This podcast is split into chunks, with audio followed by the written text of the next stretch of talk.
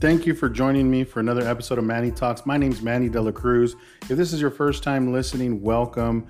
This podcast is intended to help STEM majors and professionals navigate what I'm going to call their overall STEM career.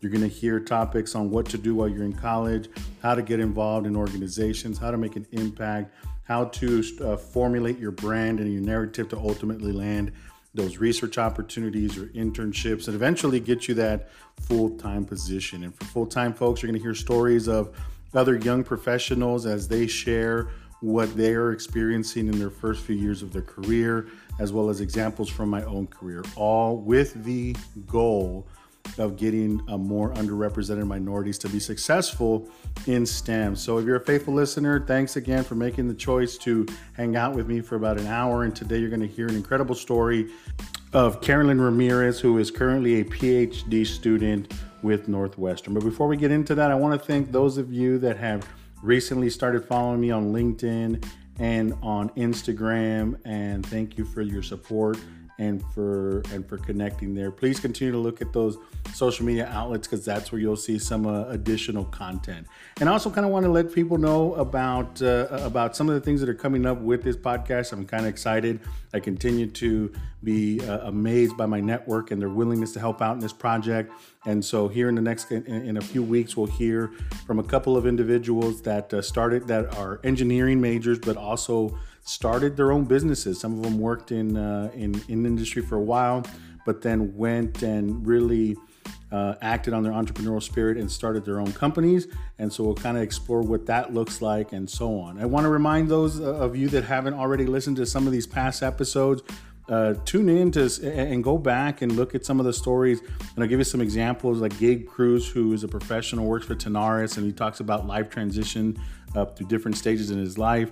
I had a great conversation with Peter Reyes from Caterpillar as he shares uh, what he does in the sales engineering space. Michael Cantu from Hewlett Packard Enterprises shared what he does to kind of obtain work-life balance through getting involved with the uh, with a, a variety of uh, of uh, hobbies and that, that, keep keeps his head on straight. Had a great couple, Damon and Jessica Alanis from ExxonMobil, shared what they experienced when they were moving out of the valley and kind of the reception that they got, or, or not say reception, some of the difficulties and challenges that they had to deal with as they were making that move away from their quote unquote home and the families that raised them. Matthew Fisher from Zoox, a friend that I worked with at ExxonMobil, and I was working for this startup at where the, He's in charge of, uh, of, of, doing the infrastructure for uh, charging of, uh, of a, of, a, fleet of autonomous vehicles. And he shared his experience uh, when he was at ExxonMobil and how him being from the upper Northeast and moving down to the South,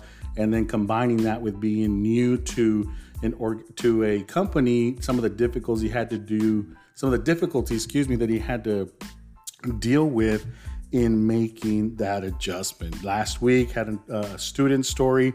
Had a great opportunity to talk to Adriana Pink. She's the president of the SHPE chapter in NYU. She's also had a variety of, uh, of experiences and internships and currently doing one with an awesome company. And she shares her journey and how she's balanced doing all that activity and what it's meant for uh, to her. Uh, these stories are, are collected and intended to be examples and and a means of resourcing for you to, as I said before, advance in your what again overall calling the STEM career. A couple other things that I'm excited to mention.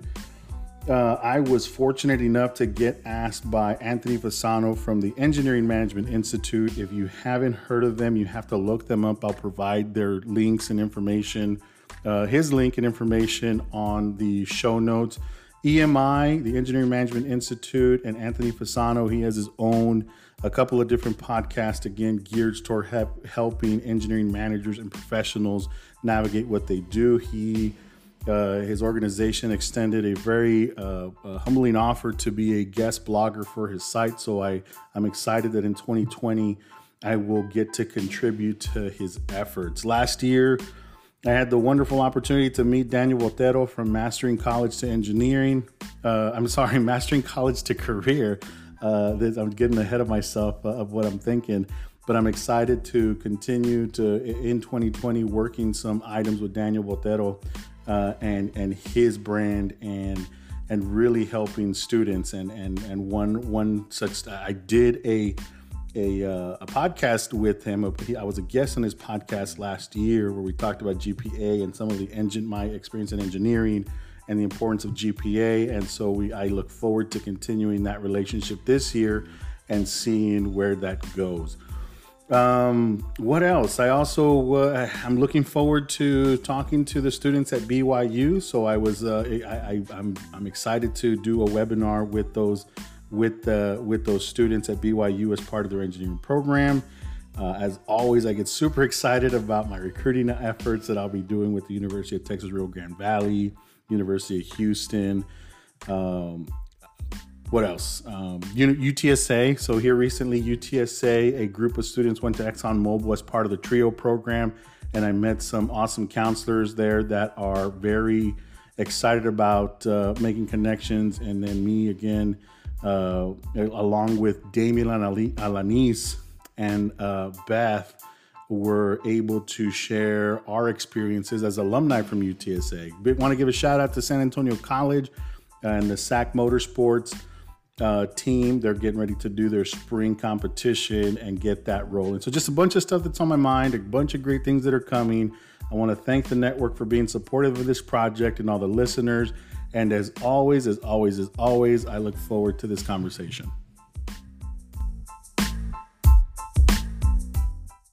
Hey, so today I get the chance to talk with uh, Carolyn Ramirez. So, Carolyn Ramirez is a PhD student currently in Northwestern, but the road from, uh, I guess I would just say, to to a PhD is is a long one. And I had the the chance to meet Carolyn at ExxonMobil as part of our Future Leaders Academy program, and we were talking about this right before the call back in 2015, so five years ago and and I, and like I was telling Carolyn, I'm I'm surprised how uh, time flies. But it's a testament, yeah. though, to uh, to to to different people that one meets that uh, are impactful. And and so Carolyn Ramirez for sure. I met her when I was uh, it was my first time being a supervisor.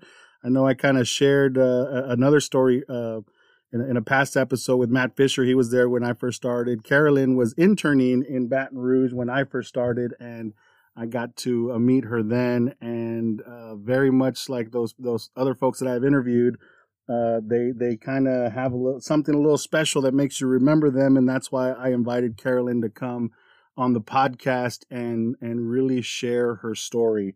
Uh, it's uh, it's impressive everything that she's accomplished, and so without further ado, Carolyn, thank you for agreeing to come and being on this podcast. Thank you for having me, Manny. Well, let's start okay. uh, with your with your general story. Why don't you tell me who Carolyn is, uh, where you grew up, uh, and let's start unraveling your story a little bit. Yeah, sure. Um, so I originally am from St. Louis, Missouri, actually, but I moved to Houston, Texas when I was in middle school. And yeah, so I strongly identify as a Texan more than a Midwesterner.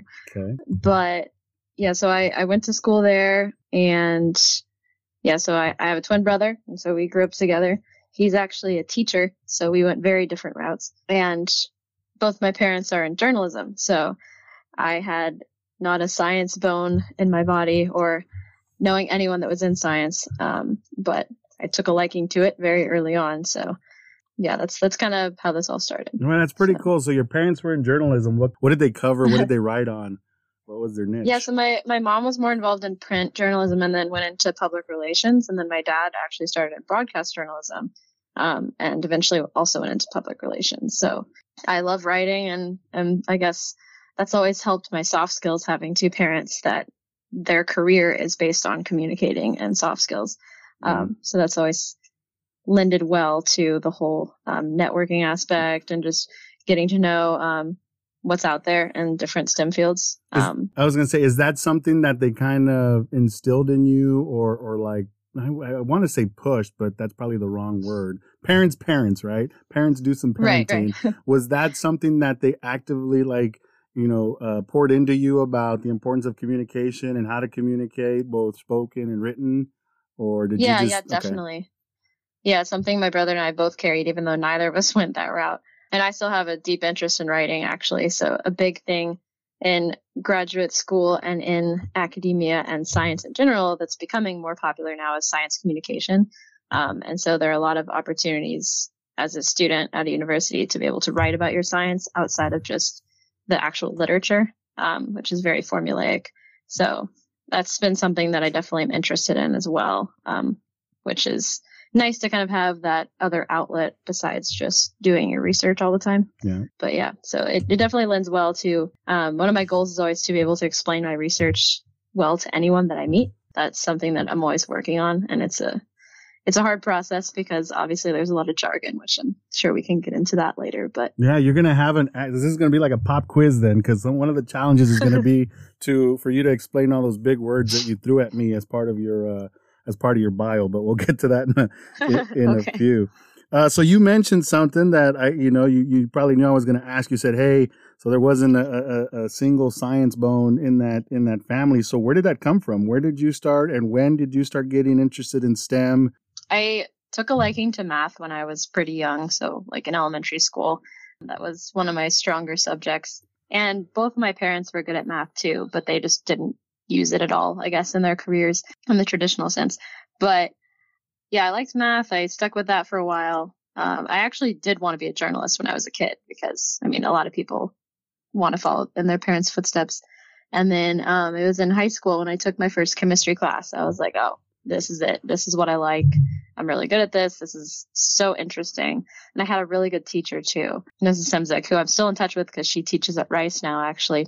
Yeah, she believed in me and was like, you could do something with this. This could be your career. And she told me to look into chemical engineering, which is um, what I wound up studying at UT Austin. But yeah, so it's basically just, I mean, my parents were always encouraging to just follow whatever I was interested in. So I've always been really grateful for their support. And yeah, that just kind of took me down a rabbit hole there. But I actually had an opportunity in high school to do research at Rice University. Okay. And yeah, there was this, this, uh, a program called the Gifted and Talented Mentorship Program in my school district in Houston. I had an opportunity to work with a graduate student there on a project, and that's actually where I got my first publication, which is pretty wild looking back on that because it was, oh, that was six years ago. Wow. um, but yeah, so that really, I, I, loved being able to just work in a lab, um, making things, testing things. And I was just fascinated by, I guess, the freedom that you have in a lab, especially in a, in a university setting. And so basically, when I had that opportunity, I decided that, I mean, I knew I was going to do chemical engineering because I decided that my sophomore year in high school. Um, I was very determined to do that. And then after I had this first research opportunity, I basically decided I'm going to get a PhD. That was when I was 18. So that was so very... it was a little early to just kind of like decide that, but yeah. So I mean, that was pretty, but that was early, and then I mean, it's funny that that's really what you did. So not funny, but it's an, it's it's, it's amazing. probably the better word, but that's pretty pretty early. So in I guess just conceptually, maybe I'm going too deep here, but like that matter of factness and that this that you know that ability to decide things just like that. Where'd that come from? Is that have you ever thought about that? I don't know. I think I mean my parents always told me that I was pretty analytical, so they always knew that I was a little more on the math side than like my brother, for instance. Yeah, I don't know. I guess they always had a lot of confidence in me, and so as a result of that, I had confidence in my decision that I wanted to do that thing. Yeah. Um, it wasn't until like, and also in high school, I think a lot of people who excel in high school and get into good programs for college, they have a lot more confidence in themselves in high school than they do in the next step. Like I've, I mean, we, you hear about imposter syndrome and all that kind of stuff all the time. And I had that, you know, all throughout college and doubting if I could get into a PhD program, but it worked out and here I am. So it's, I had confidence that I could definitely do those things. And I think because I wanted to early on, I was able to follow through with it and had a good support, a su- good support system. That's awesome. So. And look, we're going to get into that because you threw something in there that I want to make sure that we kind of uh, peel apart a little bit about that doubt and, and, and so on. But before we get to that, so you, you do this, you, you, you make this decision, right? You have a, I love how you gave credit to a teacher, speaks to the power of educators and the mm-hmm. influence that they have. You talk about this opportunity you had to do some research very early on. So again, the plug for all this early engagement in high school programs, how it can really make a difference. That's powerful. So mm-hmm. that lines you up. Carolyn says she's going to be a chemi and she's going to do a PhD. And so, tell me about UT. What was that? How did you end up at uh, in Austin? I was deciding between Rice and UT basically until the last minute I could, but my mom went to the University of Texas and so did my grandma. So there was I was grew up wanting to go there. And so it wound up working out financially better for me to go there than at Rice, um, where the financial aid was. And I always, I think deep down wanted to be in Austin for, for undergrad. And luckily I got into chemical engineering as my major. So that was eventually a no brainer. And yeah, so I spent four years there doing my bachelor's and I did research all throughout undergrad too, which I encourage anyone interested in research at all to get involved in undergrad. You don't have to get involved in high school. There's, you know, you have four years ahead of you in undergrad to try it out. So you, there you, are a lot of programs too that at universities where you can get involved through like a more structured placement so system. So your very first year, you you you got into research as a freshman. Yeah, I mean, I came in with experience from and like you know, I guess on my resume I had that I'd been in a lab at Rice, so that was it. Kind of went because a lot of professors don't want freshmen because they don't know anything yet. Yeah. so um, since I had already worked in a lab, that lent well to getting an opportunity. But um, my first research professor actually moved um, my freshman year, so I had to find a new lab. But I wound up working in Dr. Brian Korgel's lab, and he was a fantastic uh, research advisor for the next three years of college and was instrumental in um, helping me with figure out where I wanted to go for grad school and you know and I took a lot of his classes so having that uh, relationship with a professor in research is also just really great because they can kind of guide you a little bit because as an undergrad you go in not really knowing anything um, and so they can, um, you know, pair you with a grad student and then you get to try research and they can also give you all kinds of advice for your career. So. Hey, and look, maybe you can help me with this. So typically from, from the recruiter standpoint, right? Some people, some students are always like, man, how do I get my first internship? And they're very, mm-hmm. you know, maybe they're not prepared. And so one of the thing that you, I know I've said a lot and, and maybe you can help supplement this a little bit is I say, Hey, you really need to look at uh, undergrad research opportunities at your campus, or sometimes they do mm-hmm. them at like at, at like other campuses. Uh, and I'd say, hey, that'll prepare you for you know us to to solidify your story a little bit and maybe mm-hmm. give you more meat when you tell your story in order to get that first internship. So, can you? Mm-hmm. Tell me or talk about some of the skills that you that you developed uh, in, in as an as an undergrad researcher. Yeah, for sure. Um, so I guess I came into it uniquely knowing I wanted to get a PhD. Um, but also I did want to, I mean, I'm, I'm, not, I'm not planning on staying in the academy forever. I either want to go into industry or, or do something else. Um, I don't plan on becoming a professor. So I knew I would eventually be back there. So that's one of the reasons why I was interested in internships in the first place. But basically, um, working in a lab, even though I had a graduate student advisor essentially who, you know, made sure I was safe since I was only an undergrad. Um, I had a lot of independence and I had a decent amount of autonomy driving my own projects. And so I guess I learned how to be responsible, how to be safe, because in any industry internship, that is the most important thing. Um, and also how to critically think and solve my own problems because I didn't want to always be running to the graduate student, you know, um, being like, what does this data mean? I needed to learn how to understand that data myself. So it's um, unique because I mean, and now especially my PhD, that a project that you work on is not quite as discrete as it is when you're doing a class assignment, right? It's like a research project can go on for a year, two years, three years. Um, so working on projects in undergrad for research gave me more of an idea of what the real world is like versus a class assignment. Um, so yeah, I would say responsibility and critical thinking and honestly data analysis. yeah. So yeah, for sure. So let's talk about kind of switch gears a little bit. While you were in uh, at UT, you also had a good bit of uh, what I'll call student involvement. Why don't you talk a little bit about that?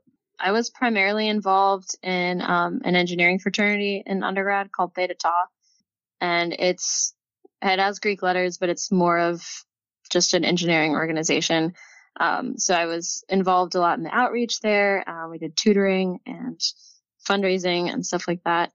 And it was also just a big social organization because that's one of the most important things in undergrad is to make friends and meet people who are like you. And then I was also, um, I was a Terry Scholar at UT, so that was a, another really great um, organization that I got to be a part of. Um, so it was the main scholarship I had while I was there. And um, it was a really good community of people to meet. And they also provided a lot of opportunities for outreach and um, stuff like that. So I was also in a sorority. And I basically wanted to meet as people, as many people as I could in college because it was the only opportunity where you're, you're going to be around 50,000 other people who also want to make new friends. Um, so it was a really great opportunity to make new friends, to that will last throughout your life, whether personal relationships or professional relationships, because I, you know, I run into people that I knew in college here in Chicago, um, at conferences, you know, it, it, never really ends. So that kind of interaction is pretty important. Um, and actually here, I'm involved in an organization called SACNAS. Have you, are you familiar with SACNAS? Yes, absolutely. Yeah. Um, so we didn't have a we don't have a chapter at UT, which I find mind boggling. There so, should be. Yeah. So um, let, if I'd known about yeah, why yeah, don't you sorry, talk what? about SACNAS? Because SACNAS is an organization that's probably not as well known as a yeah. SHPE or a MAES because of its focus, mm-hmm. right? Its focus. Well, I'll let you. Why don't you tell us what SACNAS is and and and and, the, and your involvement there? Mm-hmm. Sure, yeah. So SACNAS stands for the Society for the Advancement of Chicanos, Hispanics, and Native Americans in Science. Um, and so I sought out some community as a Latina in undergrad, but more so when I got here and I realized how few of us there are, I really sought out that community. Um, and so I, I don't even remember how I heard about the first meeting, but um, I got involved in the executive board really early on in my first year. Um, and I'm one of the outreach chairs. And it's, um, we do a lot of social events because it's really nice to meet other people who look like you in graduate school because it is even less diverse than undergrad. And there are a lot of reasons for that. You know, there are um, one of the biggest reasons, like when I briefly mentioned imposter syndrome, there have been many times in graduate school where I was the only one, like being the only Latinx person or the only woman in my classroom. And so having communities of people who I share those identities with has been very important here. Um, but we do a lot of outreach where, so Chicago, um, there's a very large Latinx population here, so we we volunteer at schools and do like STEM demonstrations. Um, and we're in the middle of planning a big um, outreach event where we're bringing a bunch of kids to campus to do lab tours to get them excited about science early on. And um, it's just anyone who's in any sort of STEM major can be a part of it. But our chapter here is a graduate chapter. I was just going to say, we're also hosting, um, so SACNAS has these regional meetings. So I'm in the Midwestern region, obviously, in Chicago. And so um, we're hosting that meeting this year, which is pretty exciting. So it's like a day long conference um, where we have workshops and panels, um, poster presentations, um, oral research presentations, and also keynote speakers. And so I'm in the middle of planning that with my other exec board members, and that's that's a really neat experience because I've never planned essentially a mini conference before, and we're hoping to have a few hundred people um, on our campus in April. So so that's um, a really neat experience and yeah, a cool opportunity because when I've been to these SACNAS meetings before, and it's just like a sea of brown faces, and you just don't see that anywhere, you know, on campus. Yeah. Um, and it's just, it's really uplifting to know we're all good at this and we're all here because we're going to succeed and do good science. So. I think you subtly kind of mentioned it there, right? But the focus of, like, if one was to compare like a SACNAS and a SHPE, uh, mm-hmm. and not to say that they're exclusive, but like right? SACNAS, uh, at least uh, what I remember it being, and correct me if I'm wrong, right? The focus of SACNAS is to get uh, Latinos and you know, advancement of Chicanos and Native Americans into post grad, right? Like their big push mm-hmm. is is for is to is to graduate masters and PhDs versus something like a MAES or a SHPE who they also have they also push right they have their graduate programs but there's a much larger industry presence in in a SHPE or a versus uh, versus a SACNAS, which you'll find a lot of information on what it's like to go post grad. Is that still the case? Right. Okay. Yeah, and I would say yes because they're um, it's not just engineers in SACNAS. So I'm one of only like two engineers on our executive board, and everyone else is uh, either chemistry, biology, or physics. Um, and so I think there's less opportunity with the bachelors in chemistry or physics. Um, correct me if I'm wrong, but I know that typically it's much more common to get a graduate degree in one of those fields. So yeah, there's a big, a big push there. Um, and so it's, it's definitely more of like a research, um, geared like conference, the, the kind of conferences that we have.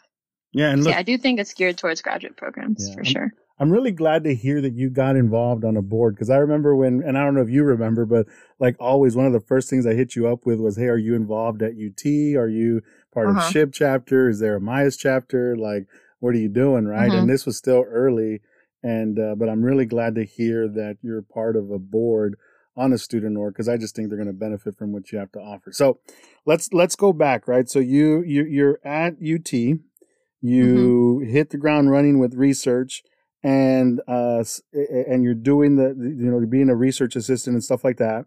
And um somewhere along the way you start getting into uh, industry and trying to go for internships. And why don't you talk about that? And i do want you to kind of talk about uh, your your experience with the future leaders academy and and, Mhm. and kind of how how that went. So let's start unraveling Mhm. that a little bit Sure, yeah. So um it's kind of hard when you go to this like to school in the state of Texas to not be curious about working at an oil company or a chemical company. um since that's what the curriculum is definitely geared towards and that's where a lot of the opportunity is. Like most of my friends that I graduated with are working for oil companies now in Texas. So um I had an opportunity to um interview with Exxon through the Future Leaders Academy when Rosendo got my resume, Rosendo Cruz, who um, still works at the main campus there. And yeah, so I got to, I interviewed um, and I got to the Future Leaders Academy. I don't know if you've told your listeners about it before, but essentially it was this really neat opportunity where I got to go to Houston um, and do a series of interviews and also a series of professional development kind of workshop seminars, hear from a lot of different people in the company. Um, it was just a really unique networking opportunity because I maintained relationships with executives in the company that I would de- definitely have never had the opportunity to meet otherwise. And um, I got to meet really cool people like you because um, they actually paired us all with mentors. If, if you're offered an internship, they made sure that you had a mentor on um, your site. So I was placed in the Baton Rouge refinery and you were my mentor, uh, Yeah. even though you're over in the chem plant. And so we got to meet um, frequently. It took me to um, probably the best Cajun food that I had in Baton Rouge at the place Bergeron's. I still remember it because I took my family there. Um, but yeah, and so it was a really neat opportunity to, I guess, have a network going into the internship, which I don't really feel like you always get to have. Um, but yeah, so my first internship was at the refinery um, where I was a process engineer. So I was in charge of a few distillation units myself, which was pretty cool that Exxon trusted me um, with a few units as an intern with no previous experience. And that went pretty well. I enjoyed it. I also got to do a couple of like upgrade projects with different units, and including a, like a heat exchanger and learning about heat exchanger networks. A lot of stuff that I hadn't even taken in classes yet, but I got to have exposure to it. Um, and then I was, I got the opportunity to have a second internship. And because of my um, kind of research geared mind, I wanted to try research. So I was placed in Paulsboro, New Jersey, which is no longer where the research site is. Um, it's all in Clinton now. Yeah. So so look, let, let's pause there real quick because I kind of want to yeah, yeah, sure. I want I want to go back a little bit, right? So you like you mentioned, you and I met when you were doing this contact engineering role, and Mm-hmm. and, and you're right, right? Part of the program was hey, making sure that if we're gonna get Latino talent into the plants, Mm-hmm. make sure they're supported. So it was really me and you getting to know each other, and me hearing your story and.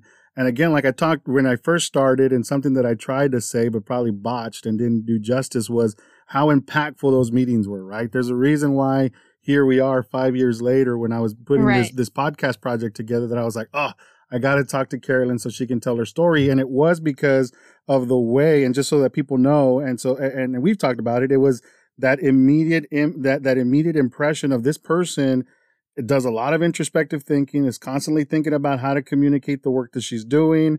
Uh, she totally gets the technical stuff and she's jiving with people, right? Because we also talked about how are you getting along with the group and are you meeting different Mhm. people and the operators and and everything was green light, right? So behind the scenes and you know we're like, all right, we found an awesome one. She's amazing. Let's throw stacks of cash at her. And I'm just I'm being funny, but it was like let's lock her in. We want her to work here. And then in our conversations, right, you were still, uh, and you mentioned this pretty early, like, hey, you have this research background. So, so at one point, and and, and maybe I'm probably going to uh, maybe overplay this, but there was a switch for me where it became from, all right, let me lock you in and try and convince you to come work in industry to, okay, Carolyn, you want to do research. Uh, how can we help you explore that within the company? Correct.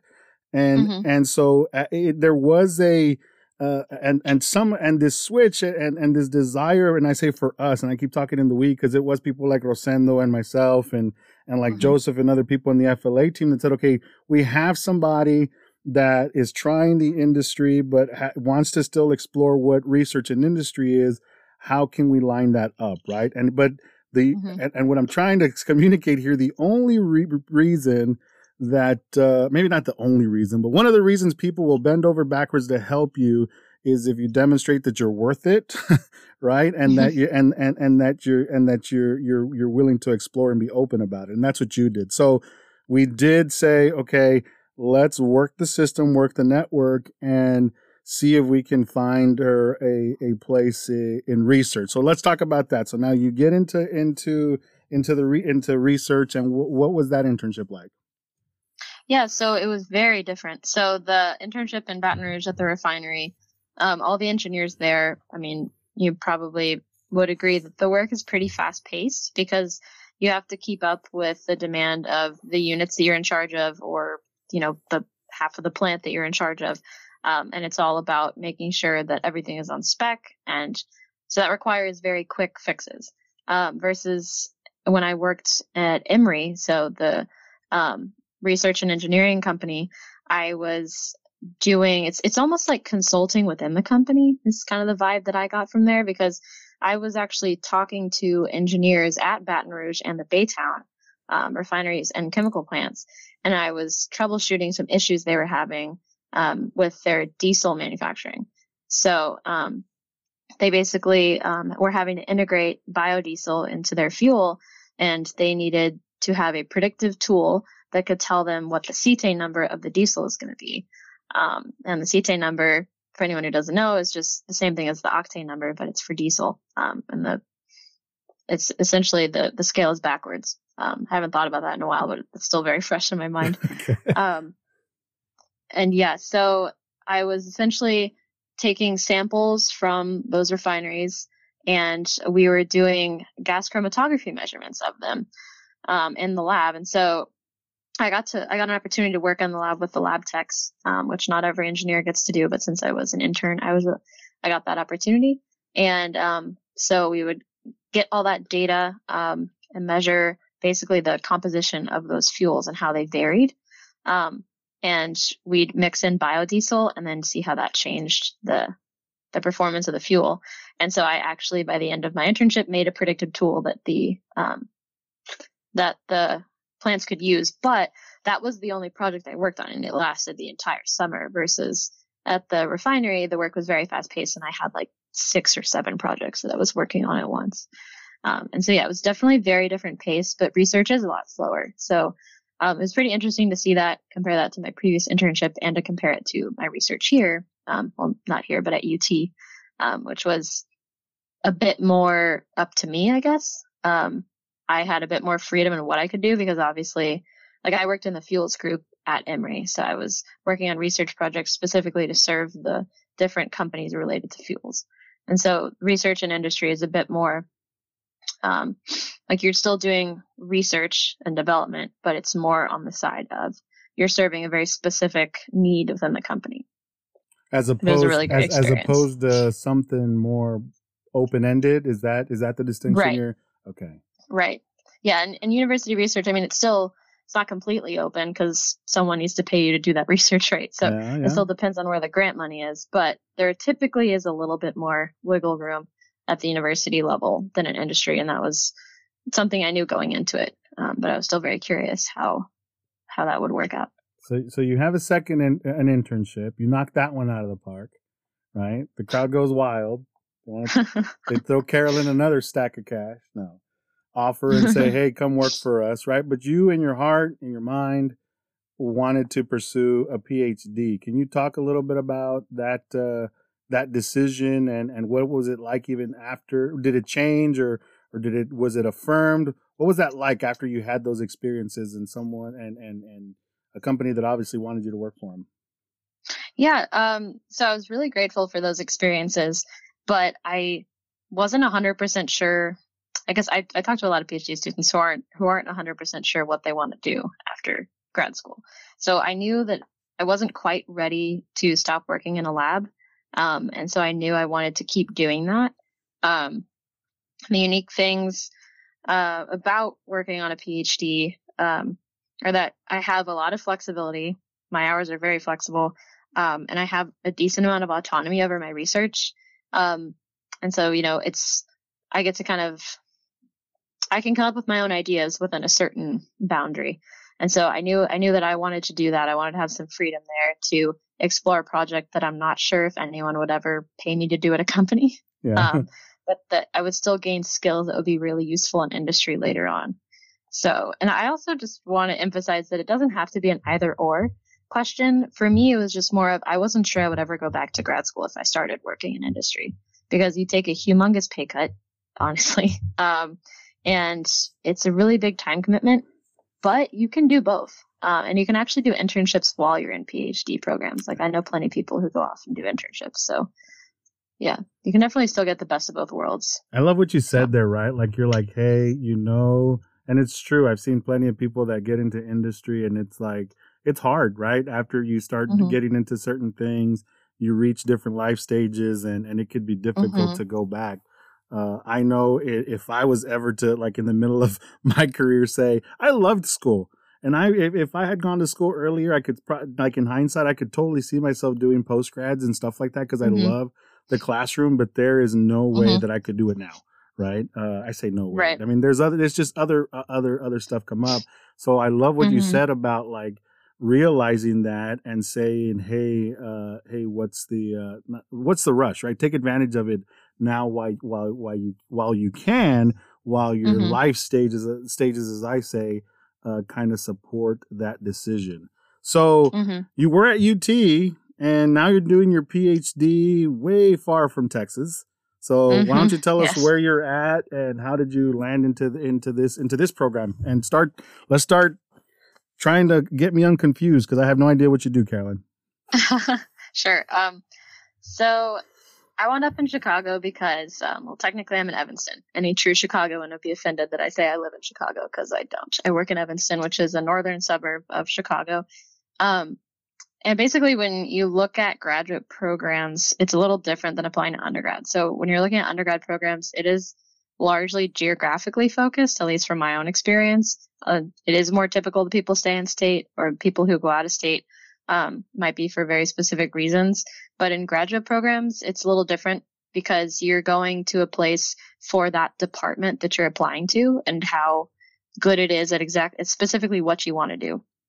And so I want to I applied to eight programs, I think, and I got into half of them. Um, so rejection is a thing that happens, and I've lived to tell the tale.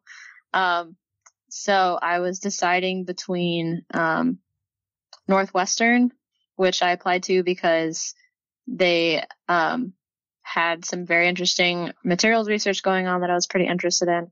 And then I was also deciding between the University of Washington and Seattle, um, which also had a lot of neat materials research going on. And I knew some people who went there uh, which was a pull because I knew a professor there and I knew um, a student there. And it's always nice when someone can tell you about the program before you apply. So when you get into schools, they fly you out and you get to do a whole weekend visit, which is a lot of fun.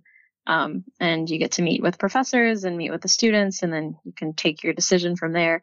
So I wound up deciding to go to Northwestern. Um, and here I am. So I actually work in a lab in the chemistry department. So um, I started off in a lab in the chemical engineering department. And uh, this is like, I wouldn't say it's super uncommon what happened to me, but um, it's it's not super common either. Um, so I actually switched labs about nine months ago. So I guess how it works. I don't know how familiar familiar you are with the PhD process, but no, I'm not. I'm, I'm all most, ears. yeah. So you start off as a first year and you're in class. Um, and typically, especially, so in all the, I'll just speak from what I know, chemical engineering program. So in a chemical engineering PhD program, you spend a one to two years in class. Um, since at Northwestern, we're on the quarter system. I only had to spend a year in class, which was lovely because honestly, I was pretty done with classes and I came here to do research. So, um, but the classes are really important and I learned so much from them. So you spend the whole first year in class, but after your first semester, you get placed in a lab based on your preference. But you only have a semester to really get to know all the faculty. And something that everyone tells you during that process is like the most important decision you'll ever make is your advisor because you select a research advisor and they select you. And that person is essentially your boss for the rest of your PhD program. And that's really the only hierarchical structure there is in um, a PhD program and, and in academia is you work for a professor and um, they kind of, you know, mentor you and obviously pay you to do the research and eventually decide when you get to graduate. Um, and so the professor I initially worked with, it actually wound up not being a very good match at all because um, his mentorship style was not what was working for me at all. And it was unfortunate because I guess I didn't know the management style that I needed because I'd only had very hands off management styles before. Um, and so everyone manages differently and the project just wasn't a good fit. And so I actually wound up deciding to leave that lab last April. Um, and luckily, after a month of looking for a new lab, I found this lab that I'm currently in, the Wasielewski lab in the chemistry department at Northwestern. So my department was really supportive. They wanted me to succeed. They wanted me to find a new place to go. And um, so they helped me land here in a different department, but my PhD will still be in chemical engineering. Um, so that's kind of a little bit more unconventional, but I do have many friends who are in the same situation at different points in grad school. So it's not super uncommon. Um, so I guess I would just say to not feel stuck if anyone who is listening to this is ever in a PhD program and doesn't like where they are. So let's um, go back. Let's go back a little bit, right? So you said, hey, when you were first uh, applying, right, you applied to multiple programs, right? Mm-hmm. And and yep. then at the end, you were, you, you, know, you you had a couple of offers essentially that you were working with, and then mm-hmm. uh, you you mentioned that hey, they flew you out and got you know you got to meet students and meet the programs, meet the labs, and so on. Uh, mm-hmm. so so was it? I mean, is this basically like a, a job, like job interviews essentially? Were you getting uh, uh, interviewed that way? Was it a bunch of technical interviews? What is that like? Um, yeah, so the visit is so for chemical engineering programs, once you're in, you're in. So I got offers around like from December to like February is when I was getting offers. Um, and then like some wait lists too. And once you're in, you're in, and then they fly you out, and the ball is totally in, in, your court at that point. So I wasn't doing any interviews. I was meeting with faculty. So it was an interview type setting in the sense that, yes, I still wanted to impress them and for them to want me to work for them. But I was definitely in the department. So um, if I wanted to, it was up to me. So it's more the recruitment weekend is more of a time for the department to convince you to go there. So, okay. um, so it's it's very nice because you essentially get wined and dined for um, however many visits you choose to go on. Um, and the nice thing about, um, I guess, being at a university when you're doing this process is that all my professors are very understanding because they are doing the same thing for UT's graduate program at the same time. So, um, but yeah, so it's basically like that, and then everyone has the same deadline in April. You decide where you're going to go, um, and from there you start in the fall, and and that's that. Um, Are you teaching yeah, so also? Uh, yes, I do have a, I have a um, TA requirement. So um, mm-hmm. we TA once a year, which um, has been interesting because uh, I don't want to be a professor, to be completely honest. Okay. Um, I don't. Yeah, so teaching is not my favorite thing, but I do love mentoring. So I, I enjoy the opportunity to get to know the undergrads and to help them. Um, and so it's also been a way to I actually I've been TAing the senior design course here. so um, doing a lot of reconnecting with my industry experience and helping them out a lot there where they're designing a chemical plant for their senior design project. So so, so yeah, you kind of um, you subtly made a distinction there between mentoring and teaching. Can you elaborate a little bit on that? Yeah, sure. Uh, so in my mind, um, and I don't have a ton of experience here, but to me, teaching is like lecturing, which I know it doesn't have to be, um, but that's kind of how I see it in the academic setting. Um, so standing in front of a classroom and, and lecturing, um, and I have had to do that before, um, and I don't love it. But uh, mentoring, you know, is more of like one on one or like working with a group um, and helping them with something they're really interested in, you know. So I like working with the students on their projects and basically helping them troubleshoot and encouraging them to critically think to solve a problem um, that they're asking me about. And so that's, I enjoy that in the lab setting too. Um, I eventually want to mentor some undergrads in my lab here and um, teach them how to do research and, you know, teach them how to read the literature and all of that. So, I mean, I know I'm using the verb teach, but I guess teaching to me is more like associated with the classroom and mentoring is more of like one on one. And that's more of what I enjoy. Sure, sure, sure. And you said there, hey, it's a requirement of your of your of your program, right? So you kind of mm-hmm. have to have to do it. And while you don't like it, I think another message there is like just because you don't like it doesn't mean you don't have to do it and do it well. Right? Do you get, Right, right, do, yeah. Because you still get evaluated on that, I take it? Yeah, for sure. And as someone who and I I don't um dislike it it's just not what I want to do with my life, I guess. But also having been an undergraduate in a very similar program, I know how important my TAs were to me for to my success. And so that kind of keeps me on the side of I'm going to be a responsible TA who does my best for these students because I had bad TAs in college because everyone does. And yeah. I don't want to be a bad TA. I want them to um, I mean, they're they're like boundaries, obviously, but I want them to um, feel like I'm supporting them and helping them do the best that they can, but also challenging them to be better. Especially because I teach seniors, so they're at the point where they're almost out the door. So, yeah. So can you talk briefly a little bit about what research you're involved in now, or what your what your what uh, world problem you're going to solve?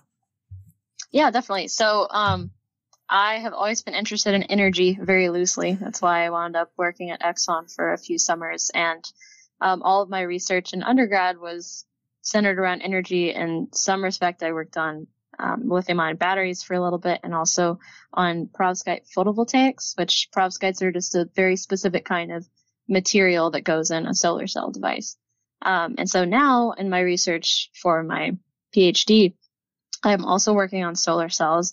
So I'm working on organic solar cells. And specifically what my group does, we're actually a very fundamental physical chemistry group. And we do a lot of different kinds of spectroscopy, which is actually the experiment that I'm running right now.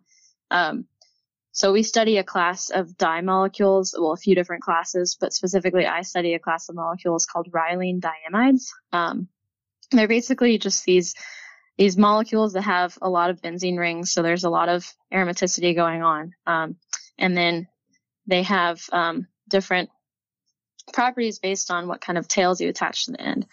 Um, and they're very interesting because um, they do this process called singlet fission. So I'm gonna really, I'm gonna try to briefly explain that because it's kind of hard to do without, I guess, visuals. Yeah. Um, but you you can Google it. But essentially, what it is. So when you have an electron in a molecule and it's just sitting there, it's not excited or anything. It's in the ground state. And if you were to excite it, say with a photon, so which when we were talking about solar cells, we're talking about exciting electrons with light. So the solar cell absorbs light in the form of a photon and it, that excites an electron. Um, and so what happens with singlet fission is traditionally when you just have one electron get excited into that initial excited state, that's what's called a singlet. So this goes back to quantum mechanics, which I'm not going to um, decipher, but there's another um, energy state called the triplet state.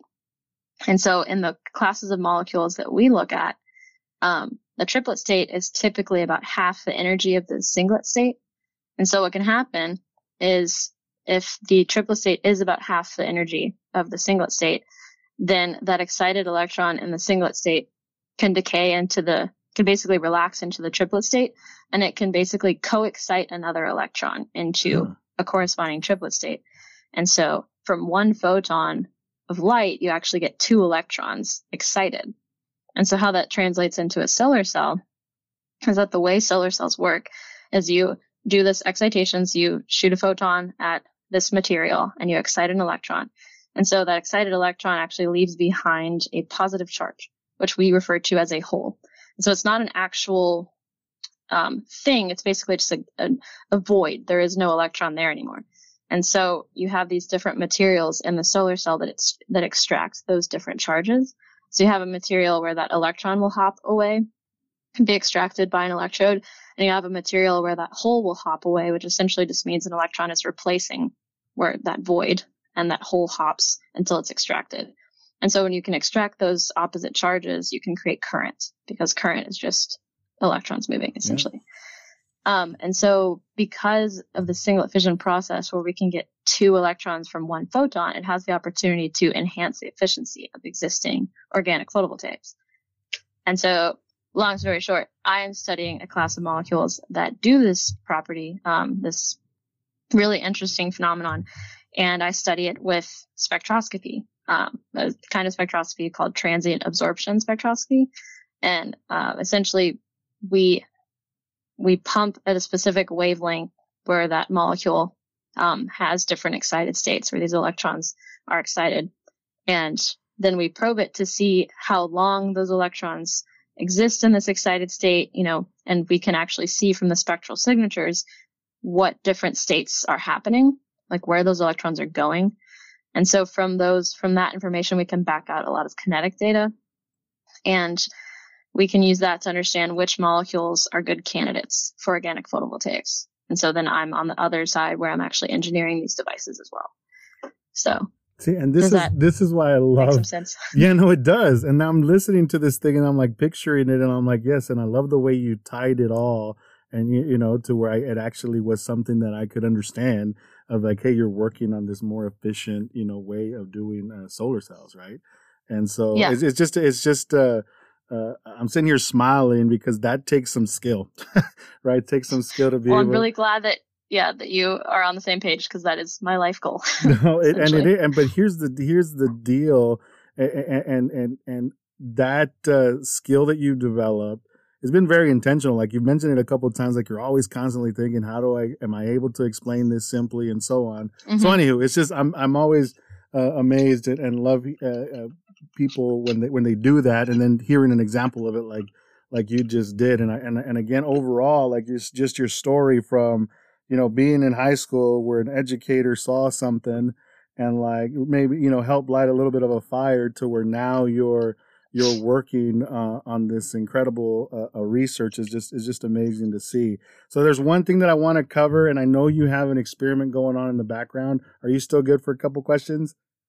Yeah, for sure. Okay. Yeah, the spectroscopy is just when it's done, it's done, and I'll just put it in the next sample when we're done. So. Okay. So and so you one thing that you had mentioned, and you mentioned it a couple times, right? So you have this incredible story, but you also threw in there the the human element, and you threw in a a a term, uh, imposter syndrome, and you talked about, mm-hmm. hey, there's been times in this journey where you have doubted yourself. Can can can you talk a little bit about that? Yeah, sure. Um, so I guess the nice thing about grad school is that a lot of other people feel the same way. So now I have a lot, uh, many more sounding boards to discuss this with. Um, and it's a very, I guess, hot topic. Um, but the first time I experienced it was in undergrad. So in high school, I was decently successful and made good grades and got into a good um, undergrad institution. And then I, I distinctly remember it was when I took my first physics class. For some reason, I mean, I took physics in under in, in high school, but my first physics class in college, for some reason, I had no confidence in myself. I don't know why. I was I was going to be an engineer, but I just I assumed that I'd be bad at it. I have no idea why. I mean, I was good at the math, I was good at the chemistry, but I just didn't think I could tie it all together with the physics. Um, and I struggled in that class because I had no confidence in myself. But when I took the second physics class, I did a lot better because I found it more interesting. Um, and yeah, so basically undergrad was a constant battle of like, do I believe in myself enough to succeed in this class? And I mean, I, I did fairly well in undergrad and, and got to this point, but, um, I'm, in, I'm encountering it a lot more in grad school because the classes were a lot harder. It's essentially like taking your undergraduate classes times two, you know, um, cause you do a lot more very theoretical derivations and stuff. And the professors expect a lot more from you because you're at this level now. And then um, there's a lot of responsibility on your shoulders in grad school because you know, graduating is up to you, accomplishing your research is up to you. It's not just taking exams anymore. It's like, can you come up with an independent research idea, become the world's expert in it? Because when I'm done here, I'm going to know the most about the molecules that I study more than anyone else. Um, and do you have the confidence in yourself to achieve that? And I'm just constantly asking myself, can I do this? I don't know. Can I do this? And, um, you know, that can take a big toll on your mental health, but that's a conversation that a lot of people here are willing to have. Um, and I mean, I brought up representation before and it's still a huge issue. I mean, in my department, um, there are not a lot of people of color and not a lot of Latinos and not, I mean, the, the ratio of, of men to women, um, is changing slowly. Um, but you know, nothing's happening fast enough. So I would say that imposter syndrome is real no matter what career you go into, whether it's STEM or not. Um, but it's really, really important to find those communities of people that you can talk to. Um, and also to take care of your mental health. I know way more people at this level who are, you know, in therapy than, than I ever knew in, in undergrad because it's really important to take care of your mind, um, especially when it's your moneymaker, like it is why we're all here for that. So no, for sure, and um, and, and I love uh, that, that you're mentioning and that you're being so honest with it because it is. Uh, and I'll be honest uh, with you, uh, like the whole imposter syndrome as a term, that's something relatively new to me. And the first time I mm-hmm. really heard it, and it was it wasn't one of my finest moments, but I was on a panel discussion at uh, at uh, I think it was NELA for SHPE, and one of the students asked like hey how do you deal with imposter syndrome? And i was up there like i have no idea what that is. And so it was yeah. more you know once it was explained i was like oh yeah i know what that is right? Like i didn't know it right. as a term but i certainly maybe perhaps knew it as a as a as an experience right? And so and look and you'll talk to some people that say hey don't talk about yourself like you're sick you don't have a syndrome you know you, are worth it there's one element that goes that way but others hey, using the term and, and I guess maybe maybe uh, being honest and saying, hey, there is some doubt that happens uh, throughout this uh, throughout your career, right? And even for mm-hmm. myself, uh, like even as I change roles, and like I was talking to you earlier, like I went into a business role. And I've been spending the last nine years in uh, in manufacturing, but now I've right. I'm like starting my second career. Some of that doubt creeps in. Like, okay, is this really like, hey, someone thought I could do it, but can I really do it? And I don't think, uh, in my head, it doesn't become a like a syndrome or a, or a sickness until it really starts to derail you, right? Until it really starts right. to change who you are or change what you would do or or change your trajectory. Then, yeah, to me, that's when you maybe you were a victim or something to a syndrome versus hey, being human and just dealing with with human emotion. But subtly, right when we say dealing uh, I like what you said, which was, hey, you got to find a community of people to talk to, and in some cases, even get to the point where you are uh, looking and getting your mental health evaluated, right, and talking with somebody on a uh, on a professional, I guess, in a professional or official level, uh, mm-hmm. if if if, uh, if that makes sense. Mm-hmm. Um, so look, I I want to sincerely thank you for coming on here. I like to give uh, my guests the the last word, and and I'm really interested to hear if you have any kind of advice or thoughts for someone who's considering doing a PhD or or th- thinking about what what it is that they want to do while they're in college or anything like that. Any kind of final words that you might have. Yeah, for sure. Um, I think that mostly what I learned in undergrad. I mean, I went into undergrad with the attitude that I wanted to try as much as I could and figure out what I wanted to do. Because even though I knew I wanted to get a PhD, I, I mean, I was open to other ideas. So I would say to leverage all the opportunities you can because you're never going to have an opportunity like undergrad again. Um, and then also, if you're thinking about doing a PhD program, there is no harm in applying um, and trying it out. I also know that if it's not the best thing for you, like it's okay to leave. Like there's no shame in that. Um, academia is really hard. It's it's a it can be a really lonely place, and I know people who figured out that they would rather work in industry than finish their PhD, and there's absolutely nothing wrong with that. So I would say there's if you're interested in something, then try it. Um, and yeah, find people to ask questions about that. So if anyone is interested in applying to Northwestern, you can always contact me. I was going to say, how can someone get a hold of you, Carolyn? What's the easiest way to do it? Uh, probably email. Yeah. So, um, right. well, it's just C Ramirez. So C R A M I R E Z at u.northwestern.edu. Well, perfect, Carolyn. Again, thanks for coming on. Uh, I wasn't joking when I said that you still have your network with ExxonMobil. so if you ever yeah, decide yeah. to, to put that uh, PhD to use, make sure you call us because because uh, you you made an impact and we're certainly interested in you. Just throwing that out there. Definitely. All right, Carolyn. Thanks okay. for being on the show. Thank you, Manny.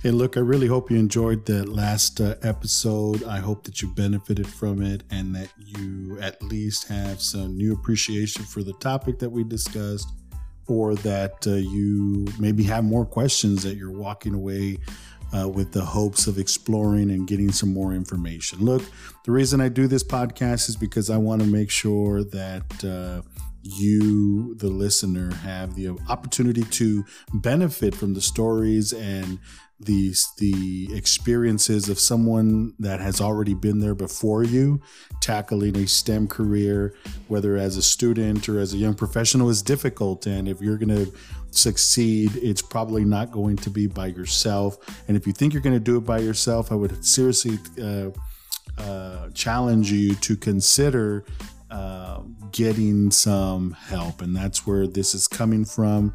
The guests that come on, the reason that they even accept in the first place is because they hear why I'm doing this project and they feel that they want to help as well.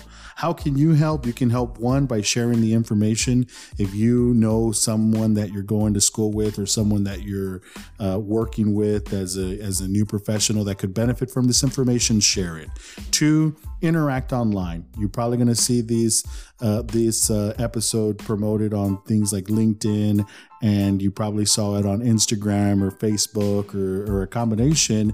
And it would really help if you would interact, let uh, people know what you thought of the episode in the comments. Last, if you are listening on iTunes, uh, you have the opportunity to not only give the episode a rating or the podcast in general, I should say, a rating, but you also get the opportunity to leave your specific thoughts about what you think about this project. And what that allows people to do is to, who are searching for this information, is to read and to get some uh, firsthand account from somebody else about the information that is provided. That's what you can do to kind of pay it forward. Again, I thank you very much for taking having taken the time out of your schedule to listen to this podcast and to listen to the story of the guests that were invited. And for that, I sincerely thank you and I look forward to the next conversation.